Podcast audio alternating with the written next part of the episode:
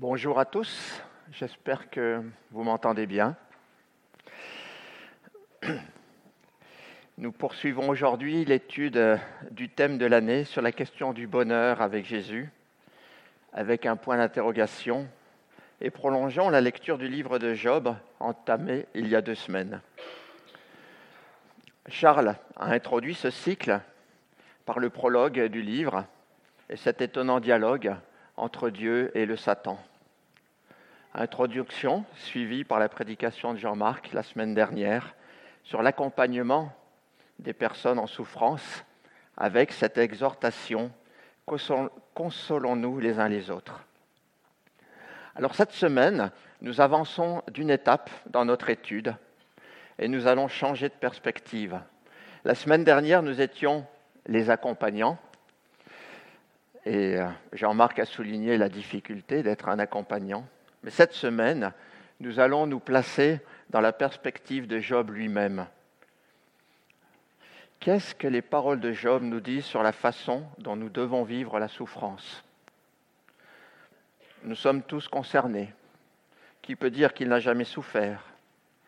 Je suis sûr que chacun d'entre nous portons des fardeaux, parfois lourds, pas toujours partagés. Et bien sûr, l'intensité, la durée de nos épreuves est très diverse. Chaque histoire est unique, personnelle, intime. Mais par sa nature, l'expérience de Job nous parle aujourd'hui encore. Ce qu'il nous dit est d'une grande force et d'une belle diversité. Je vous invite à une visite guidée des paroles de Job. Le plan de ma présentation sera d'abord une revue de la réalité de l'épreuve.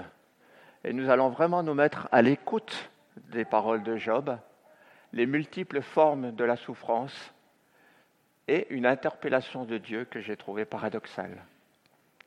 Et nous verrons le chemin vers la restauration, une vie protégée, une intuition messianique assez rapide et une confession humble. Alors, pour démarrer, je vais lire quelques passages dans Job. Nous ferons beaucoup de citations, mais je commence dans Job 7, versets 11 à 16. Le texte est affiché. C'est pourquoi je ne retiendrai point ma bouche. Je parlerai dans l'angoisse de mon cœur. Je me plaindrai dans l'amertume de mon âme. Suis-je une mer ou un monstre marin pour que tu établisses des gardes autour de moi? Quand je dis mon lit me soulagera, ma couche calmera mes douleurs, c'est alors que tu m'effraies par des songes, que tu m'épouvantes par des visions. Ah, je voudrais être étranglé, je voudrais la mort plutôt que ces eaux. Nous avançons à Job, Job 9, versets 27 à 35. Je suis effrayé de toutes mes douleurs. Je sais que tu ne me tiendras pas pour innocent, je serai jugé coupable. Pourquoi me fatiguer en vain? Quand je me laverai dans la neige, quand je purifierai mes mains avec du savon, tu me plongerais dans la fange, et mes vêtements m'auraient en horreur. Il n'est pas un homme comme moi pour que je lui réponde, pour que nous allions ensemble en justice. Il n'y a pas entre nous d'arbitre qui pose sa main sur nous deux qu'il retire sa verge de dessus moi, que cette terreur ne me trouble plus. Alors je parlerai et je ne le craindrai pas. Autrement, je ne suis point à moi-même. Un dernier passage dans Job 23. Job prit la parole et dit, Maintenant encore ma plainte est une révolte, mais la souffrance étouffe mes soupirs. Oh, si je savais où le trouver, si je pouvais arriver jusqu'à son trône, je plaiderai ma cause devant lui, je remplirai ma bouche d'arguments, je connaîtrai ce qu'il peut avoir à répondre, je verrai ce qu'il peut avoir à me dire. La lecture de Jean-Marc la semaine dernière était une poignante lamentation de Job qui se grattait la peau jusqu'à l'os avec un tesson de verre. Nous restons dans le même registre aujourd'hui. Ce qui frappe, c'est que Job parle et parle encore. Comme il le dit, je ne me retiendrai pas. On peut critiquer les amis de Job, mais il faut reconnaître qu'au terme de sept jours de silence, leur présence amène Job à s'exprimer. Et le dialogue qui va s'instaurer entre Job et ses amis est l'occasion pour Job de déverser tout ce qu'il a dans le cœur. On peut facilement distinguer plusieurs niveaux dans sa plainte. Bien sûr, il commence par exprimer sa douleur physique. Il décrit les stigmates de la maladie. C'est un cri qu'il pousse. Mon corps se couvre de verre et d'une croûte terreuse. Ma peau se crevasse et se décompose. Je voudrais mourir plutôt que d'être réduit à l'état de squelette. Mon corps tombe en pourriture comme un vêtement que dévore la teigne. C'est puissant. Mais finalement, cette plainte n'est pas celle qui est dominante dans la plainte de Job. Elle est même assez rare dans les propos de Job. Et rapidement, il évoque la peur que lui inspire la répétition des catastrophes, la permanence de la douleur, le sentiment d'être frappé par Dieu lui-même. Cette évocation de la terreur, on la trouve dans plusieurs versets. Je reste effrayé par toutes mes douleurs. Qu'il retire son bâton de dessus moi, que ces terreurs ne me tourmentent plus. Voilà pourquoi je suis terrifié en sa présence. Quand j'y réfléchis, j'ai peur de lui. Dieu a brisé mon courage, le Tout-Puissant m'a rempli de terreur.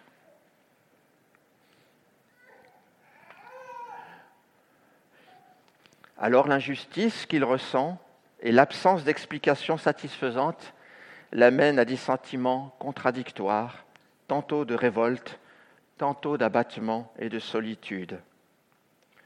Aujourd'hui encore, ma plainte est synonyme de révolte. Ma main doit étouffer mes gémissements. Il a éloigné de moi mes frères et ceux qui me connaissent se sont dispersés loin de moi. Je suis abandonné de mes proches, je suis oublié de mes intimes.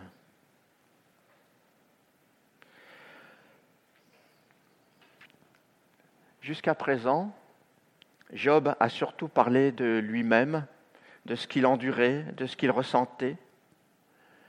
Mais forcément, à un moment, il s'adresse à Dieu directement. Il en vient à l'interpeller en termes qui peuvent paraître contradictoires. On trouve d'abord la dénonciation d'un Dieu hostile et oppressant qui surveille Job en permanence, qui ne lui laisse aucun répit. Qu'est-ce que l'homme pour que tu en fasses tant de cas, pour que tu daignes prendre à lui, prendre garde à lui? On trouve cette parole dans les psaumes comme une parole de bienveillance, mais là, dans les paroles de Job, cette euh, proximité est pesante pour que tu lui visites tous les matins, pour que tu l'éprouves à tous les instants. Quand cesseras-tu d'avoir le regard sur moi? Quand me laisseras-tu le temps d'avaler ma salive? En Job 13, pourquoi surveiller tous mes mouvements? Et Job élargit son accusation envers Dieu les hommes et non plus à son cas personnel. Dieu serait indifférent à la détresse de l'homme, répandrait la souffrance sur les bons comme sur les méchants Qu'importe, après tout, car j'ose le dire, il détruit l'innocent comme le coupable, si du moins le fléau donnait soudain la mort. Mais il se rit des épreuves de l'innocent.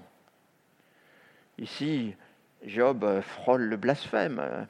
Ses paroles vont loin, ses amis sont scandalisés. On y sent la colère et le désespoir, la rage et la frustration. Et pourtant, Job est en recherche de Dieu. Il dénonce son absence et son silence. C'est bien qu'il a besoin que Dieu soit là.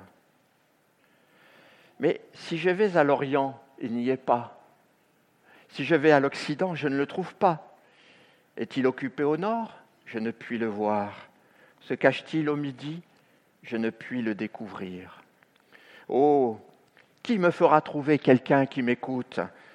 Voilà ma défense toute signée. Que le Tout-Puissant me réponde. Que le Tout-Puissant me réponde, c'est une interpellation auprès de Dieu. La pire des agressions, c'est le désert affectif. On l'a évoqué dans la lecture du, jardin de Gethsemane, quand les disciples s'endorment alors que Jésus est seul face à sa souffrance, son angoisse. Et Job interpelle Dieu de façon très directe, comme un cri, comme un appel au secours, que Dieu me réponde. Et je pense qu'on est là, au cœur de la détresse de Job. C'est le grand écart entre l'homme le plus misérable qui soit et le Dieu créateur de l'univers. L'expression à la fois de la distance qui nous sépare de Dieu et de sa proximité mystérieuse. Dans le livret préparé pour la semaine de prière, vous avez certainement lu les témoignages de quelques-uns de nos frères et sœurs. Dans le cadre de la préparation de cette prédication, j'ai été spécialement touché par celui de Michel qui raconte la douleur intense qui le mine pendant des mois au niveau de son dos en dépit de la cortisone et de la morphine. Sur quelle question bute-t-il? Pourquoi Dieu ne répond-il pas? Michel rejoint l'interpellation de Job. Il dit les choses poliment. Il pose une question plutôt qu'une forme impérative. Mais la question est la même. Et c'est une impasse. Jusqu'à ce qu'il prenne les choses autrement. Il explique sa démarche. Sa prière change et Michel témoigne alors que le Seigneur a répondu à beaucoup de ses prières. Amen.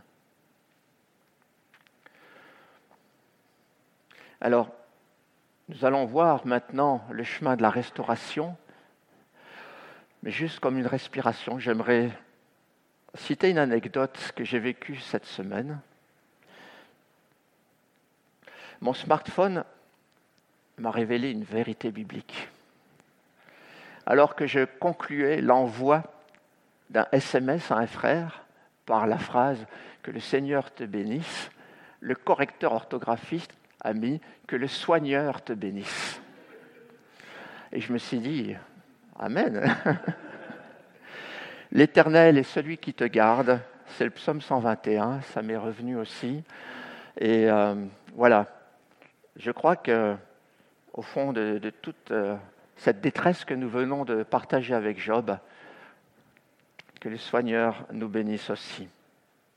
Alors regardons comment Job aussi traverse l'épreuve. Quel est le chemin de sa restauration?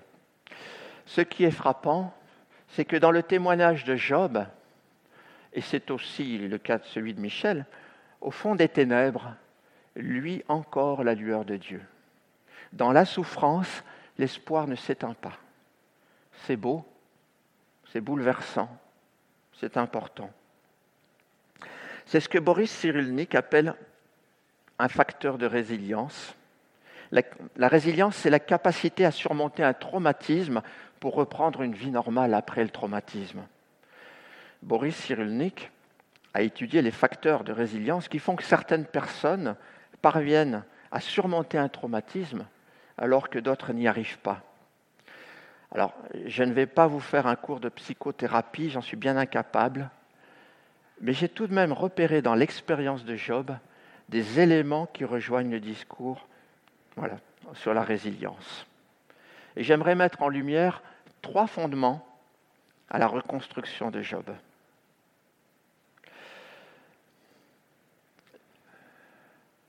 La première, c'est l'assurance de Job. Alors, Boris Cyrulnik appelle ça l'attachement secure. C'est une période de bonheur que nous avons évoquée tout à l'heure euh, quand on, on, a parlé remember. Ok. C'est une période de bonheur antérieure au traumatisme, une période gaie, sécurisante, dynamisante, qui sert de réservoir d'espérance quand plus rien ne donne à espérer. Job évoque cette période au chapitre 29.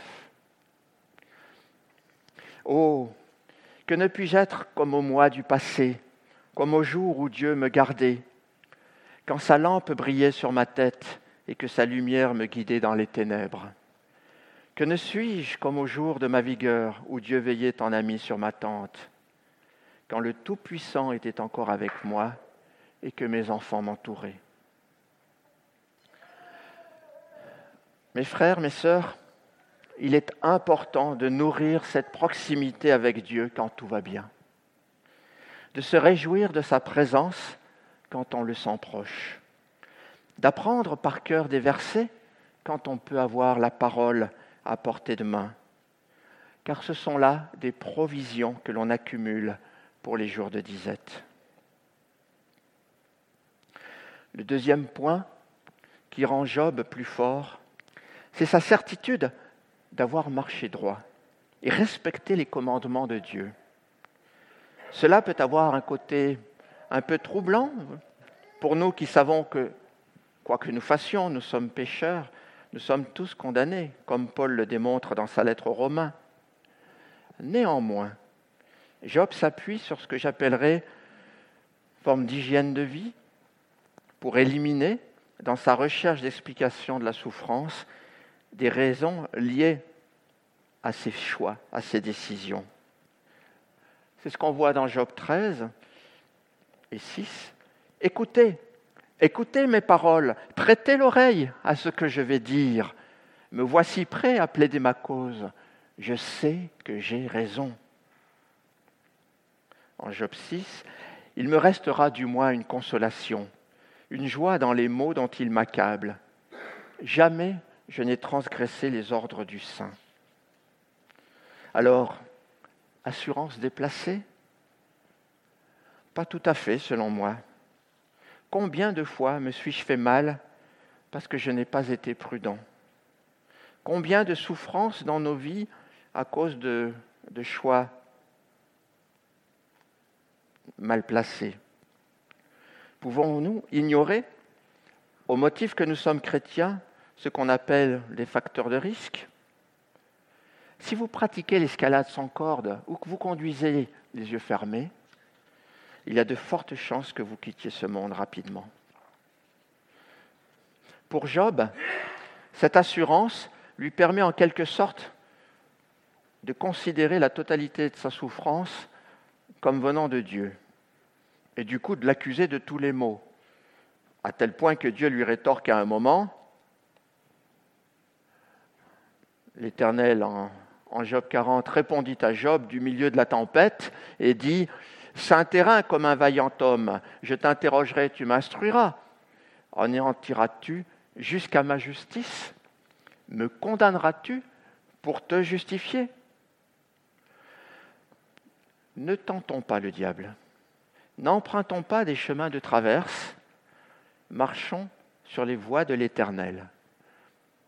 Cela évite bien des soucis, des regrets, des épreuves inutiles.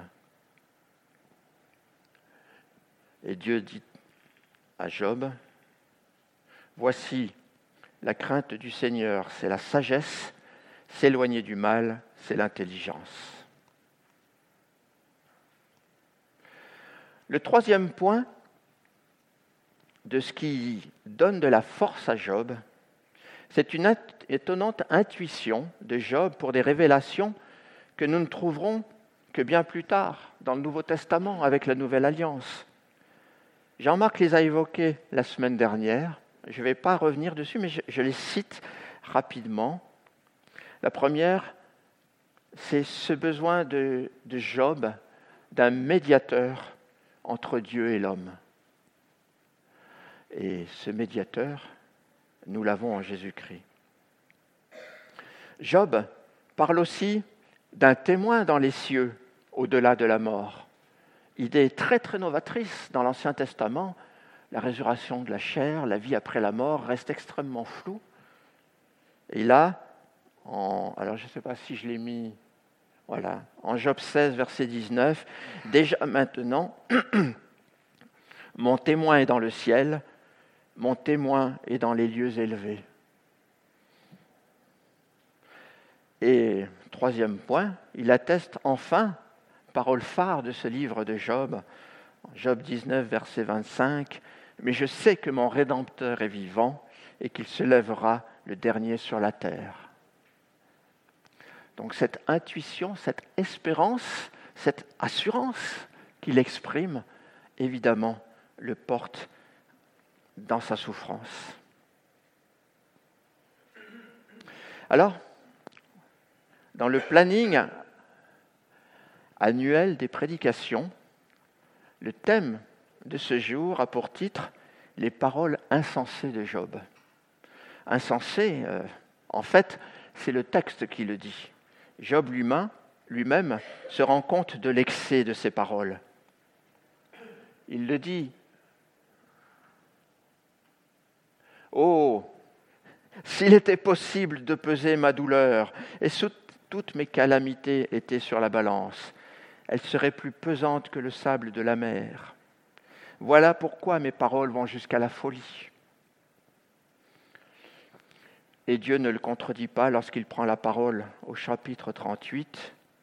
L'Éternel répondit à Job du milieu de la tempête et dit, Qui est celui qui obscurcit mes desseins par des discours sans intelligence? Et certaines traductions utilisent précisément le terme insensé. Mettons-nous à la place de Job. Il ne connaît pas le contexte qui nous a été présenté dans le prologue. Il ne connaît pas l'issue de son épreuve que nous, nous avons déjà lu dans le texte. Il ne connaît pas la nouvelle alliance et la personne de Jésus venu manifester l'amour absolu de Dieu pour les hommes. Alors oui, les paroles de Job sont insensées au sens où Job a perdu le sens. Le sens de sa vie, premièrement, va-t-il devoir subir ce martyr le restant de ses jours? Il a aussi perdu la direction fixée par Dieu. Dieu est-il hostile? Dieu m'aime-t-il? Est-il proche? Est-il distant? Où est-il? Que veut-il? En tant que lecteur compatissant, nous pardonnons volontiers à Job ses écarts de langage, voire ses écarts de pensée. Nous savons qu'une personne qui souffre est d'humeur parfois excessive, et imprévisible. L'Éternel n'est pas dans la mensuétude et il approuve Job dans ses propos.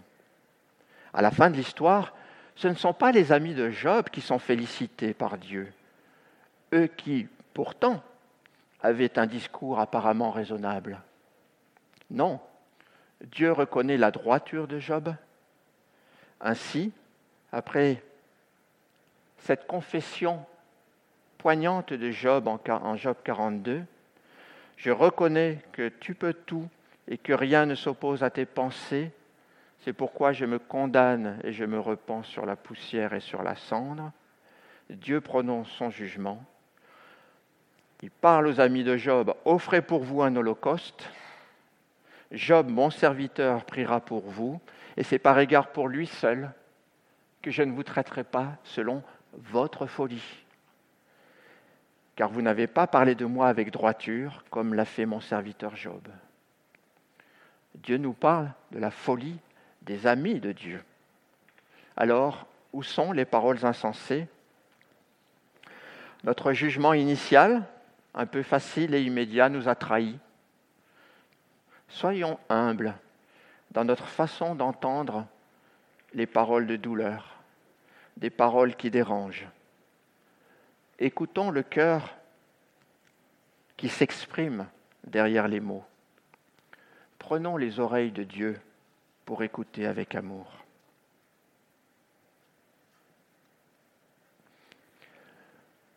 J'en viens à ma conclusion. Ce récit de Job est digne des tragédies grecques, de l'Antiquité. On y voit dans un déferlement de cataclysmes et de tempêtes, l'homme en proie à son destin. Invectiver Dieu au sujet de ses malheurs et de l'impasse dans laquelle il se trouve. Mais alors que les tragédies se terminent par la mort du héros, le texte biblique se conclut tout autrement. Job reçoit la réponse tant attendue. Dieu se dévoile à lui d'une façon personnelle et lui redonne sens à son existence. Nous avons lu un élément de confession de Job juste avant. Je lis simplement en Job 42, dans la suite.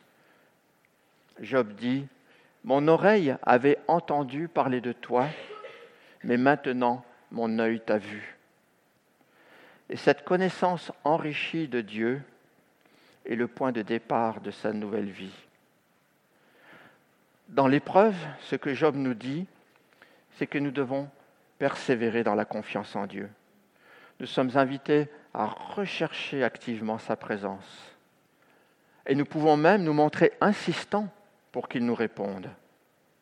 Il est le secours, le rocher, le fondement, la forteresse. Dans la préparation de cette prédication, j'ai forcément pensé au drame de la Shoah. Combien de personnes ont demandé à Dieu, où es-tu? Pourquoi? Je ne vais pas rentrer dans, dans, le débat. Les réponses que j'ai trouvées sont partielles, imparfaites quant à l'explication mais le témoignage de ceux qui se sont appuyés sur la parole de Dieu pour traverser l'épreuve est toujours très poignant. Et ceux qui souffrent ont un témoignage qui est beaucoup plus fort que ceux qui n'ont jamais souffert. Et donc, je voudrais juste, en référence à cet événement, citer Corrie Tenbaum, qui est une femme protestante néerlandaise qui a été résistante pendant la Seconde Guerre mondiale. Quand sa famille a été arrêtée, avec son père, sa sœur, toute sa famille a été arrêtée d'un coup, il cachait des résistants, des juifs, dans un double mur, dans une partie de l'appartement. Ces personnes-là n'ont pas été trouvées par la Gestapo. Mais comme la Gestapo savait qu'ils étaient quelque part, elle a embarqué la famille. Eh bien, elle raconte dans son témoignage que son père, qui avait 85 ans, répétait en boucle les paroles du psaume 91. Celui qui demeure sous l'abri du Très-Haut repose à l'ombre du Tout-Puissant. Je dis à l'Éternel, mon refuge et ma forteresse, mon Dieu en qui je me confie, car c'est lui qui te délivre du filet de l'oiseleur, de la peste et de ses ravages. Et le papa de Cory est mort dix jours après dans les cellules de la Gestapo. Je vous invite à lire le récit de sa vie et la façon dont Cory a ensuite traversé des épreuves immenses dans les camps de concentration. Elle l'a traversé en s'appuyant sur la parole de Dieu et comment elle a ensuite annoncé pendant toute sa vie la nécessité de pardonner à ses ennemis et même le caractère fécond du pardon. Alors, j'aimerais finir avec un passage dans le Nouveau Testament pour souligner combien ce récit de Job nous parle encore aujourd'hui. C'est dans 1 Pierre, chapitre 5. Soyez sobre, veillez. Votre adversaire, le diable, rôde comme un lion rugissant, cherchant qui il dévorera. Résistez-lui avec une foi ferme, sachant que les mêmes souffrances sont imposées à vos frères dans le monde.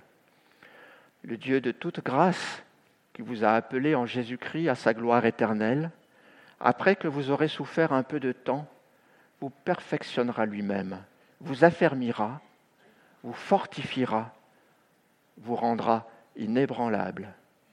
À lui la puissance au siècle des siècles. Amen.